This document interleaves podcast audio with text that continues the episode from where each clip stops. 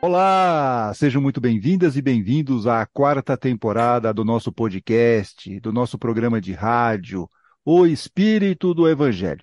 Aqui é Antônio Campos. Lembrando que temos episódio novo a cada 15 dias. Quarta-feira sim, quarta-feira não. Para não perder nenhum episódio, inscreva-se em nosso canal no YouTube ou nos aplicativos de áudio como Spotify, Apple, Amazon Music, entre outros. No programa passado, entrevistamos o teólogo e escritor Frei Beto sobre o que é o reino de Deus. Afinal, o que Jesus quis dizer quando mencionava essa frase? Uma conversa muito interessante a respeito desse assunto e ficou claro como entender a ideia do reino de Deus pode nos ajudar muito a compreender os ensinamentos de Jesus. E uma observação, assim, é muitas vezes as pessoas olham para os nossos programas e falam, puxa, mas o programa tem 30 minutos, o programa tem 35 minutos. Lá no YouTube e nos aplicativos de áudio, mas especificamente no Spotify, você pode escolher os trechos. A gente divide por capítulos todas as nossas conversas aqui. Então, de repente tem um tema lá que te interessa, você vai lá, clica e vai ouvir exatamente aquele trecho. E no episódio de hoje, vamos de tema palpitante. No último episódio da série, vimos quais são os parâmetros para analisarmos as mensagens mediúnicas. Percebemos que as comunicações podem sofrer muitas interferências, principalmente se o trabalhador não estiver bem equilibrado. Por isso que temos que redobrar o cuidado ao ler um texto psicografado, por exemplo. E este episódio, o episódio de hoje, vai ser quase um complemento do anterior, porque nós vamos refletir sobre o comportamento do trabalhador na casa espírita, incluindo, claro, os médios. Como lidar com o espírita melindroso? Como Kardec agia com as pessoas difíceis no grupo espírita. E para debater esse tema, contamos com as ilustres presenças de Silmara Lauar e de Luiz Eduardo. Tudo bem com vocês? Prontos para debater esse tema palpitante? Oi, pessoal. É sempre bom estar com vocês. Oi lá, pessoal. Muito bom estar aqui com o Antônio e com a Silmara para conversar sobre esse tema. Eu vou puxar um pouquinho, é, se vocês me permitem. Eu acho que a questão desse tema tem uma coisa muito importante a ver com o trabalho na casa espírita, que é para se evitar melindres, se distorce a caridade. Ou seja, um dirigente, para evitar melindrar um trabalhador é, faltante, um trabalhador que não faz bem a sua tarefa, se sente descompromissado, ele acaba não falando com esta pessoa, não corrigindo esta pessoa e dificultando todo o trabalho de um grupo. A pessoa mais caridosa que conhecemos foi Jesus, e nem assim ele deixava de chamar a atenção dos apóstolos toda vez que fosse necessário. Os evangelhos estão cheios desses exemplos. É isso aí, só para iniciar. É, só para iniciar, já mostrar que você está no clima do tema palpitante, né? Você está, né? Já, já veio com, com boas questões que nós vamos abordar aqui no programa. E eu vou começar aqui com Kardec porque para ele a principal dificuldade, ou o que coloca a doutrina espírita sempre em uma situação perigosa, é a qualidade moral do médium, e eu aqui extrapolo também do trabalhador espírita em geral. E ele explica lá no, no livro A Viagem Espírita em 1862 que, por orgulho, alguns médiums estão de tal modo persuadidos de que tudo quanto obtém é sublime e não pode vir senão de espíritos superiores, atenção, vamos grifar aqui, que se irritam à mínima observação crítica, a ponto de se indisporem com seus amigos quando estes têm a inabilidade de não admirar os seus absurdos, Nisto reside a prova da má influência que os domina. E aí, essa má influência, nós sabemos, nós como espíritas, né, são os processos obsessivos, a fascinação e tal. Silmara, como você vê essa questão, não só entre os médios, mas no trabalhador espírita no geral? Olha, Antônio, eu não tenho dúvidas de que uma grande, uma parte expressiva dos voluntários da Casa Espírita realiza suas atividades imbuídas das melhores intenções possíveis, né? Porque nós ainda temos uma longa caminhada pela frente. A maioria dedica uma parte considerável das suas horas livres, e você e o Luiz Eduardo são testemunha disso, que poderiam estar sendo destinadas ao lazer e ao convívio, e ao convívio familiar, ao trabalho voluntário. Existe sim, por parte desses tarefeiros, um olhar caridoso, empático, compassivo, para aqueles irmãos que ali estão em busca de consolo, esclarecimento e orientação. Ou seja, supostamente, um dos dois pilares de sustentação dos nossos males, que é o egoísmo, já está sendo trabalhado, sim. O mesmo, no entanto, nem sempre ocorre com o pilar, é, com outro pilar, que é o orgulho. Né? E é exatamente aí que o pai, em sua infinita bondade e sabedoria, permite para o nosso próprio aprendizado que nós, médios, sofremos a influência do mal. E essa influência perniciosa, ela começa devagar, de forma sorrateira, como um cupim em uma árvore, que come por dentro, sem ser percebido, e vai aos poucos tirando a vitalidade da planta. O milindre, como a gente sabe, é fruto do, é filho do orgulho. A exaltação da personalidade leva o homem a considerar-se acima dos outros, julgando-se com direitos superiores. Ele milindra-se com o que quer que, a seu ver, constitua ofensa aos seus direitos, ou à sua pessoa, ao seu conhecimento. E o resultado qual é? São as intrigas, os desânimos, os mal entendidos, as discussões, os rompimentos, a ausência do trabalho, a mudança para uma outra casa espírita. Ou seja, obviamente, o pano de fundo de todas as obsessões está a fraqueza moral, as imperfeições das nossas almas. E como nos ensinou o Mestre Jesus, o que a gente tem que fazer? Orar e vigiar. E como nos ensinou o Espírito da Verdade, no Evangelho segundo o Espiritismo, também precisamos amar e nos instruir. Eu acredito que esses são, sem dúvida, os melhores antídotos. É, e pegando aqui um gancho, o gancho que a senhora colocou, Kardec descreveu um pouco essa história, quando ele faz uma longa análise lá na Viagem Espírita de 1862, ele faz uma análise sobre os médiums melindrosos. E que, obviamente, sempre quando a gente fala de médium, nós também podemos extrapolar e falar para qualquer trabalhador espírita. E aí ele faz uma descrição que bate muito com isso que a senhora estava dizendo. Ele fala o seguinte, ó o lugar que lhes é destinado nas reuniões, se não os põe em evidência com a ordem estabelecida para a leitura de suas comunicações, ou quando se proíbe a leitura daqueles cujo objeto não parece oportuno numa assembleia, dos que não são solicitados com muito empenho empenho a dar o seu concurso. Por favor, trabalhe aqui com a, com a gente, vem aqui, vem. Tem que praticamente colocar um tapete vermelho para essa pessoa ir trabalhar. Outros, diz Kardec, se contrariam porque a ordem dos trabalhos não é invertida de modo a contemplar as suas conveniências. Outros gostariam de ser tidos como médios titulares de um grupo ou de uma sociedade, quer chova ou faça bom tempo. E que seus espíritos dirigentes, ou seja, ele está falando aqui do mentor, né, do, desse médium, fossem tomados por árbitros absolutos de todas as questões. Isso aí, então, Kardec fazendo aqui um apanhado do, do médium melindroso, mas de alguma forma a gente pode tirar um pouquinho, não é todo mundo que é médio, claro, assim, médium é ostensivo, mas sempre tem um, um pouquinho aqui de um, dessas coisinhas que ele está colocando.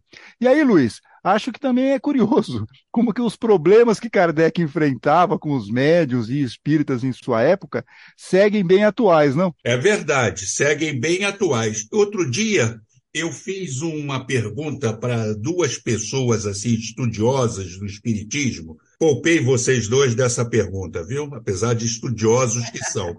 É o seguinte: se é o, se é o espírito que escreve o livro e o médium apenas psicografa, por que o nome do médium aparece primeiro que o nome do espírito na capa do livro?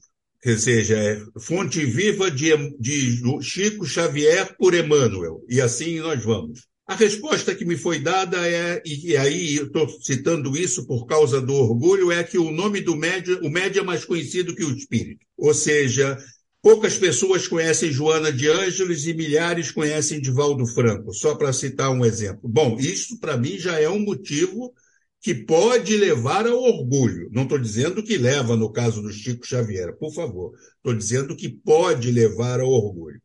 Né? O Kardec também menciona esses médios problemáticos. Aí é, é, complicado. Eu não tenho muita experiência mediúnica, porque realmente na doutrina espírita essa parte não é a minha parte que mais me interessa. Eu sou mais da filosofia e da ciência. Se bem que a ciência é a parte mediúnica, mas trabalhar na atividade mediúnica não é muito a minha praia. Portanto, eu não tenho essa experiência para falar, mas imagino que, como estamos entre pessoas, e pessoas são pessoas, devem ter problemas também. Sim, e você falou no começo do programa é, a questão é, do, de como tratar com essa pessoa. Né? Então, Kardec fez aqui uma lista das questões que o orgulho, o ego, do médium, mas a gente está sempre extrapolando aqui, vamos sempre extrapolar para o espírito em geral, porque não é todo mundo que é médium. Por exemplo, no seu caso, né, Luiz, você mesmo falou, eu não sou médium, mas isso não quer dizer que você também não tem as mesmas, é, alguma das mesmas questões que assolam cada um de nós, somos seres humanos. Só que aí, como que você lida com essa, é, essa pessoa? Como que você lida com, com é, uma pessoa que de repente está te colocando algumas certas dificuldades aí no trabalho? Então, ele menciona Kardec, que esses médios problemáticos deveriam ser dispensados do grupo. Isso, eu vou repetir aqui. Os médios problemáticos deveriam ser dispensados do grupo, porque antes constituem um entrave que um recurso, ou seja, ele é mais um problema do que uma solução. Com eles, diz Kardec, estamos sempre pouco à vontade, temerosos de feri-los com as mais insignificantes ações. Então, essas são as declarações de Kardec. E essa declaração dele vai um pouco na contramão de muitas casas espíritas, por exemplo, que gostam de dar oportunidade sem fim para o trabalhador que atrapalha os trabalhos. E aí eu vou colocar aqui a Silmara, uma pimentinha para a Silmara. E aí, Silmara, o que, que, você acha disso? Temos que ser assim, colocar para fora esse, esse trabalhador que não, não nos ajuda, ou vamos dando chance sem fim? O que, que você acha? Olha, eu acredito que no grupo espírita não é razoável. Na minha opinião, diante de algo que esteja errado, fazer-se o silêncio, simplesmente para não melindrar este ou aquele, né? O compromisso maior de todos é com o Evangelho de Jesus e com a doutrina espírita em primeira instância e com a instituição em segunda. As atividades de qualquer centro espírita necessitam obedecer a certas disciplinas e os trabalhadores, no meu entender, e estudantes, precisam estar inseridos nesse contexto para o bom funcionamento da instituição. Tudo isso, obviamente, sem dogmatismo, sem autocracias ou fundamentalismos, né? Óbvio. Tornar-se omisso para não se dispor com alguém é uma postura totalmente equivocada que muitas vezes contribui para aumentar os problemas da instituição. Por exemplo, né, vamos supor, uma orquestra necessita, para um grande concerto, estar o mais bem afinada possível. Aquele candidato a músico que não aprendeu a tocar por estar em, para estar em sintonia com o grupo, que não se esforçou, que não agiu como conforme deveria, não deve participar desse conceito. Nós não defendemos a repreensão pública, obviamente, descaridosa, mas a orientação fraterna deve ser feita, sempre com respeito, não fazendo aos outros o que a gente deseja que não façam conosco. É uma regra simples, mas infalível. Da mesma forma, deve-se cuidar com a síndrome da intolerância. Em tudo na vida, o bom senso é imperativo para uma performance positiva. O que a gente vê atualmente é uma cultura de extremos, né? 8 ou 80.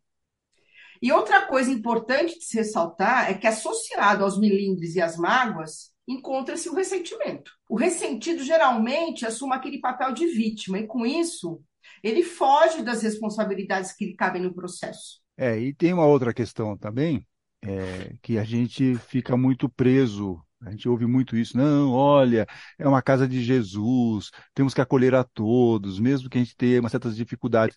E quando a gente olha para Kardec, essa resposta dele foi muito taxativo, né? Está atrapalhando tchau.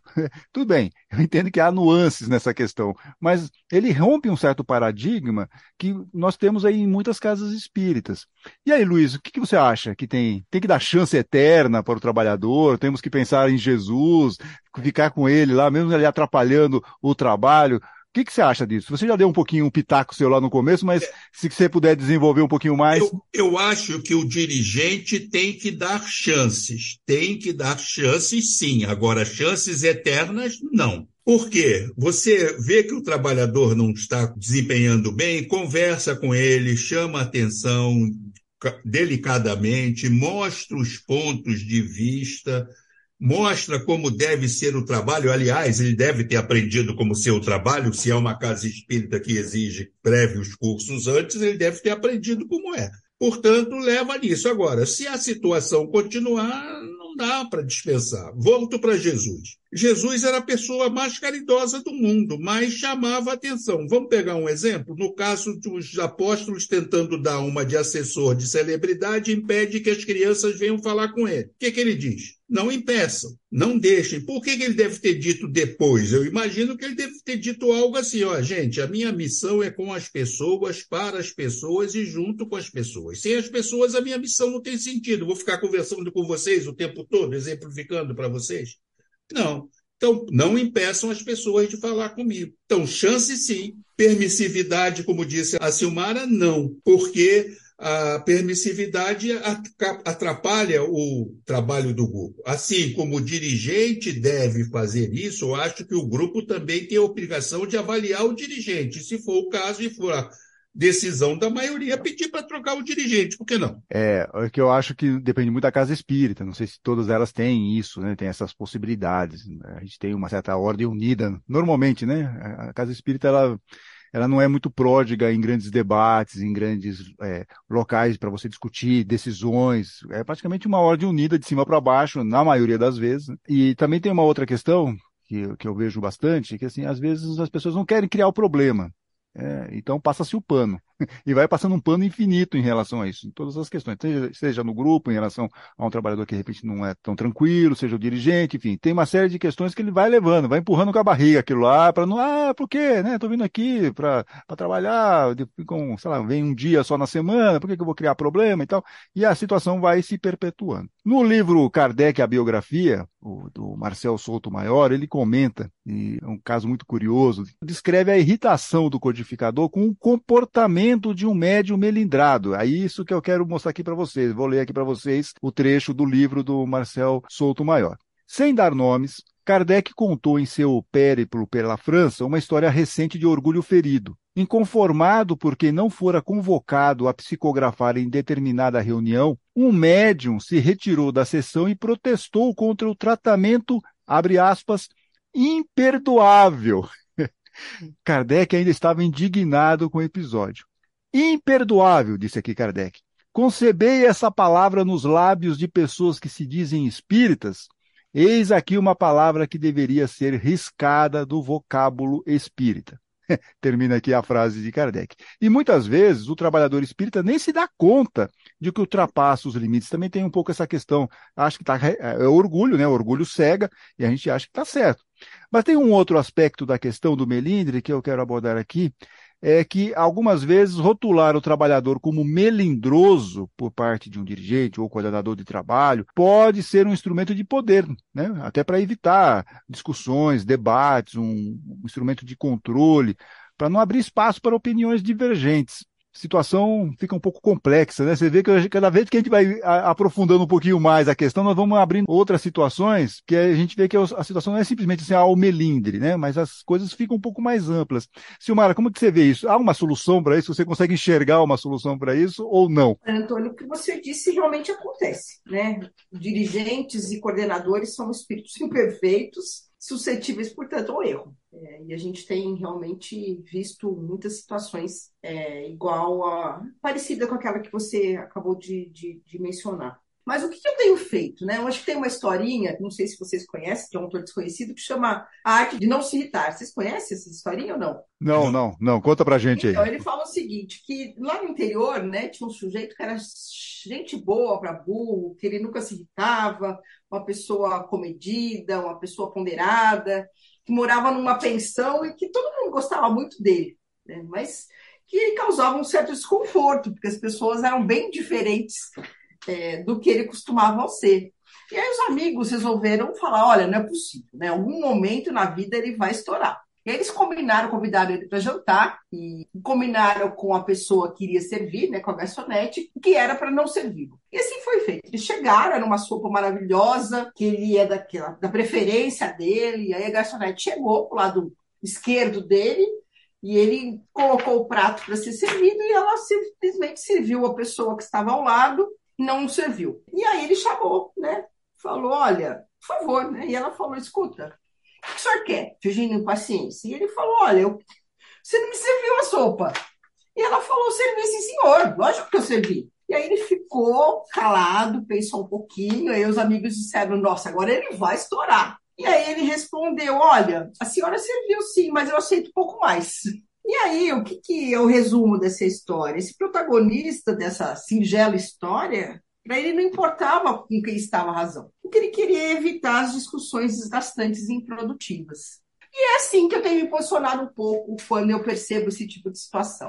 Eu, eu queria ter o estado de espírito desse rapaz aí que você contou a história. Muito boa essa história, eu gostei. Mas é, é duro, você tem que ter um, um equilíbrio emocional, um, uma rapidez de raciocínio que é fantástico.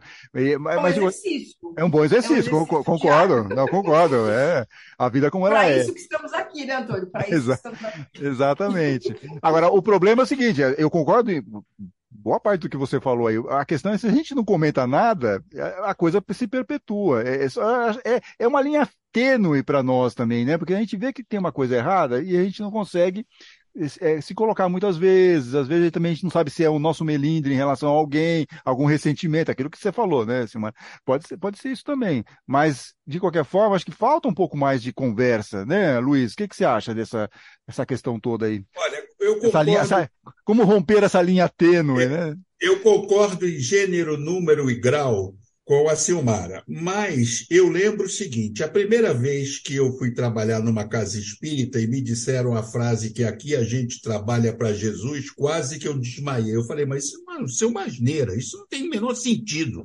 trabalhar para Jesus. Bom, e o tempo foi passando e hoje, cada dia, eu me convenço que essa frase está absolutamente certa. Nós trabalhamos sim para ele num sentido mais amplo, não no sentido religioso, piegas, mas por isso, nós temos que seguir os seus exemplos, ou seja, quando a coisa não está indo certo, temos que conversar. Eu já muitas vezes conversei com dirigentes de trabalho e quando as coisas não deram certo, eu simplesmente pedi para mudar. Eu não, se a dirigente não quer se modificar, eu não tenho por que também ficar pensando isso depois de muito pensado. Nada com melindre, pensando bem na situação, dando chance, conversando. Falta isso, falta conversa. Gostaria só de voltar àquele ponto do médio orgulhoso. Quem leu pode, pode pegar qualquer livro da codificação, pergunta se tem o nome de algum médium lá. Kardec não citou o nome de nenhum médium. E isso causou problemas para ele. A Jafé, por exemplo, a senhorita Jafé ficou inimiga de Kardec porque não citou o nome dela. Os médios precisam entender que eles são apenas instrumentos, mas na maioria das vezes, muitos não entendem assim. É, e se nós fôssemos resumir aqui o nosso tema palpitante desse episódio, acho que ficou claro pela nossa conversa que não é porque somos espíritas que nós já atingimos um grau avançado aqui na nossa evolução espiritual. Às vezes a gente acha, né? Tem algumas casas espíritas que tem até crachá, né? Tem um crachá, já tem asinhas já. Não, não é assim, cara. Calma, não é dessa forma. E essas questões de orgulho, ego, melindre, são típicas do nosso estágio evolutivo e nós precisamos trabalhar muito para dominar e domar essas más inclinações. Mas acho que tem um aspecto que acaba potencializando certos desvios, que é a ideia que atinge muitos médiums, né, muito trabalhador espírita, de ser um escolhido. Olha, eu estou aqui avalizado pelo plano espiritual maior, é que minhas decisões são amparadas pelos benfeitores do espaço. É complicado isso. Como que você discute com uma pessoa que fala uma coisa dessa? Por exemplo, ah, eu estou tomando essa decisão porque fui inspirada pelo plano espiritual. É duro. Não sei se nós temos essa resposta, mas eu vou provocar aqui, porque a minha função aqui é só fazer provocações, né? Como não cair nessa mistificação? Ah, olha, eu, eu acredito que o orgulho é, é, um mal radicado no espírito milenar da criatura humana. Né? Médio ou não, espírito ou não, dirigente, coordenador, expositor, encaminhador, palestrante, padre, pastor em todos nós. E essas pessoas, como contrariados em seu amor próprio, em seu personalismo, com orgulho exacerbado, elas não reconhecem o direito dos outros de pensarem, falarem e agirem diferente do que elas desejam. Né? Ignoram que cada ser humano é um espírito em evolução, que representa na atualidade a somatória das suas experiências pregressas, mais o aprendizado conquistado nessa experiência. Cada espírito tem as suas particularidades, as vocações, as tendências, os interesses, grau de raciocínio e discernimento que os tornam diferentes uns dos outros.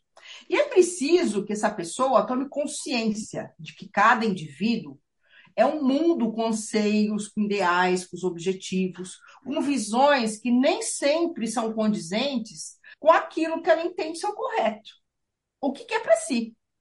Mas isso não significa que ele seja um inimigo.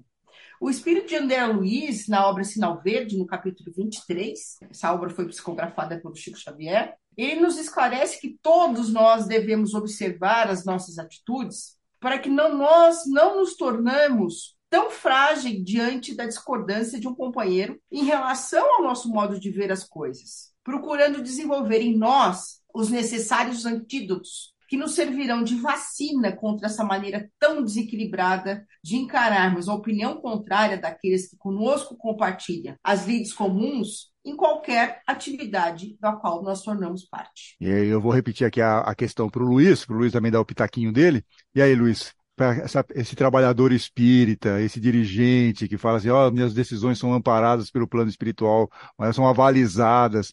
E aí, como que a gente não cai nessa mistificação, Luiz? Qual é a sua opinião? Olha, meu querido, eu acho o seguinte: não resta dúvida que qualquer um que exerce qualquer função dentro de uma casa espírita conta com uma ajuda dos benfeitores da casa, dos amigos espirituais que cuidam da casa, do seu próprio espírito protetor, anjo de guarda, enfim. Há ao todo uma atmosfera espiritual envolvendo esse trabalho no sentido de que tudo corra da melhor forma possível. Porém, nós temos que entender o seguinte: o plano espiritual nos ajuda a suprir as nossas deficiências, mas não ajuda na nossa incompetência, ou seja, para fazer um determinado trabalho, eu tenho que estar preparado para ele e não posso me considerar superior a ninguém nem que isso é motivo de orgulho, e muito menos que eu sou ungido dos deuses para realizar tal missão. Se eu penso assim, a chance que eu tenho de afundar e com isso causar problema no grupo ou no trabalho é muito grande. É uma questão de bom senso, de bom proceder. Mas, infelizmente, esses dois produtos, bom senso e bom proceder, não se encontram em farmácia à venda. Então, tem que trabalhar. E as pessoas precisam, para trabalhar isso, reconhecer baixar um pouquinho o orgulho e tentar melhorar. Errar, todos nós vamos errar. Agora, faz parte do processo reconhecer o erro e não repeti-lo, né? O que Jesus dizia, vai e não peque mais. Ele estava dizendo, ó, não repita, você já sabe o que acontece. É um exemplo prático. A semana passada tinha um dia muito desgastante, muitas contrariedades. E aí eu tive pesadelos, uma noite insônia, uma noite muito complicada. Acordei cansada, de mau humor, e aí já saí distribuindo patadas, né? E aí, um momento, eu parei e falei: opa, tem alguma coisa acontecendo. Isso não é meu, eu não sou assim, isso não é bacana, isso é um desequilíbrio. Eu parei, abri o evangelho, fiz a oração e imediatamente o plano espiritual veio ao meu socorro. Então, é importante também que, através do estudo, do autoconhecimento, da vigilância e da oração, a gente analise né, o que, como é que a gente tem procedido. Isso cabe a todos nós. Porque essas influenciações boas e ruins, elas acontecem com todos nós. Mas a gente precisa estar espertos né, para percebê-las né, e sair da sintonia. Como... Porque afinidade com eles a gente ainda tem, né? Afinal de contas, a gente está no mundo de inspiração e provas. E eu preciso me dedicar mais, eu preciso ser um pouco mais atenta, um pouco mais responsável. E acho que também fica uma coisa na nossa cabeça, que estamos dentro de uma casa espírita e que todos lá vão ter um comportamento fofinho. E às vezes não. Alguns ainda estão caminhando, outros ainda estão tentando entender. Mas eu acho que vale lembrar também, até para a gente concluir aqui, um pouco nessa linha, é o texto O Homem de Bem, que está publicado lá no capítulo 17 de O Evangelho segundo o Espiritismo, que tem o título Sede Perfeitos. São dicas ótimas para não, nos perdermos aqui no orgulho, no egoísmo, no nosso dia a dia, também trabalhar um pouco esse nosso relacionamento, na medida do possível, claro, e principalmente quando estivermos em ação na Casa Espírita. Eu vou ler tudo, porque é um texto longo, vocês devem conhecer, mas eu vou só selecionar três aspectos aqui que, ele, que Kardec fala, né? O homem possuído pelo sentimento de caridade de amor ao próximo faz o bem pelo bem sem esperar a recompensa e paga o mal com o bem. Encontra sua satisfação nos benefícios que distribui, nos serviços que presta, nas venturas que promove, nas lágrimas que faz secar, nas consolações que leva aos aflitos. Seu primeiro impulso é o de pensar nos outros antes que em si mesmo, de tratar dos interesses dos outros antes que dos seus o egoísmo, ao contrário, calcula os proveitos e as perdas de cada ação generosa. Se a ordem social colocou sob o seu mando outros homens, trata-os com bondade e benevolência, porque são seus iguais perante Deus. Usa da sua autoridade para lhes levantar o moral, e não para os esmagar com o seu orgulho. Evita tudo quanto lhes possa tornar mais penosa a posição subalterna em que se encontram. Estes, alguns trechos do texto O Homem de Bem, publicado lá no capítulo 17 de O Evangelho segundo o Espiritismo, que tem o título Sede Perfeitos. E aí, Silmara e Luiz, querem fazer algum comentário final aqui para o nosso programa? Eu acho que existe o ideal e o possível, né? E eu estou bem longe disso ainda. É, eu acho que caminhar sempre, caindo, levantando, sem culpa, mas determinado a, a, realizar essa transformação moral que nos faz tão bem, né? Nos... Mas o que eu, eu, acho que o que a gente precisa, o que eu quero registrar aqui, que milindre e espiritismo não combinam, né? Quem faz esse importante alerta é Herculano Pires. Se não me engano, no livro Obsessão, Passe a Doutrinação, ele diz o seguinte: olha, estude espiritismo e não se deixe levar por tolices é, Dedique-se ao estudo, mas não queira saltar de aprendiz a mestre, pois o mestrado em Espiritismo só se realiza no plano espiritual. Na Terra, nós somos todos aprendizes. Então, por isso que o trabalhador da última hora, ele não deve perder a oportunidade abençoada que está tendo e abandonar o emprego por ser censurado pelo dirigente quanto a algum procedimento. Né? Se, a, se a censura foi merecida, agradeça e corrija-se. E se for injusta, desconsidere, perdoe, porque a sua consciência está em paz. É isso que eu tenho buscado. Lógico que alguns dias com mais dificuldades que, que outros, né? Todo aquele que se melinda com a reprimenda ou conselho é alguém que precisa estudar o Espiritismo né? e o Evangelho, sobretudo. Nós nunca fomos tão cultos em conhecimentos científicos e tão atrasados em dotes morais. Tudo bem, Luiz. Olha, eu procuro seguir aquela frase que eu entendo que é a mais importante, que eu trabalho para Jesus. Então, o que, que ele gostaria que, ele, que eu fizesse? Pronto, estar preparado para o trabalho, estudar, se preparar. Segundo, é um trabalho voluntário, você se comprometeu, ninguém te obrigou a isso. Portanto, assiduidade, presença, comprometimento, tudo isso é necessário. Agora, e como disse a Silmara, não dá para ficar se milindrando com qualquer bobagem. É até, é, vamos se milindrar se for o caso com alguma coisa realmente séria. Agora, se o dirigente está de mau humor, se o colega te cumprimentou ou não te cumprimentou, Pô, isso faz parte do processo da vida. Bola para frente, esquece isso. Muito bem. Então, agradecemos mais uma vez aqui a participação sempre trepidante, importante da Silmara Lauari e do Luiz Eduardo. E conte nos comentários como você lida com pessoas melindrosas no centro espírita. E você, se cuida para não ser melindroso? Conte para nós lá nos comentários e aproveite, por favor, para curtir este episódio. E daqui a 15 dias voltamos com um programa novo e daqui a um mês retornaremos com mais um tema palpitante. Por que temos tanta dificuldade para ler e entender o Evangelho? É, tema é palpitante, hein, gente? Então vamos lá, esse é o nosso próximo tema palpitante. Fiquem bem, fiquem com Deus.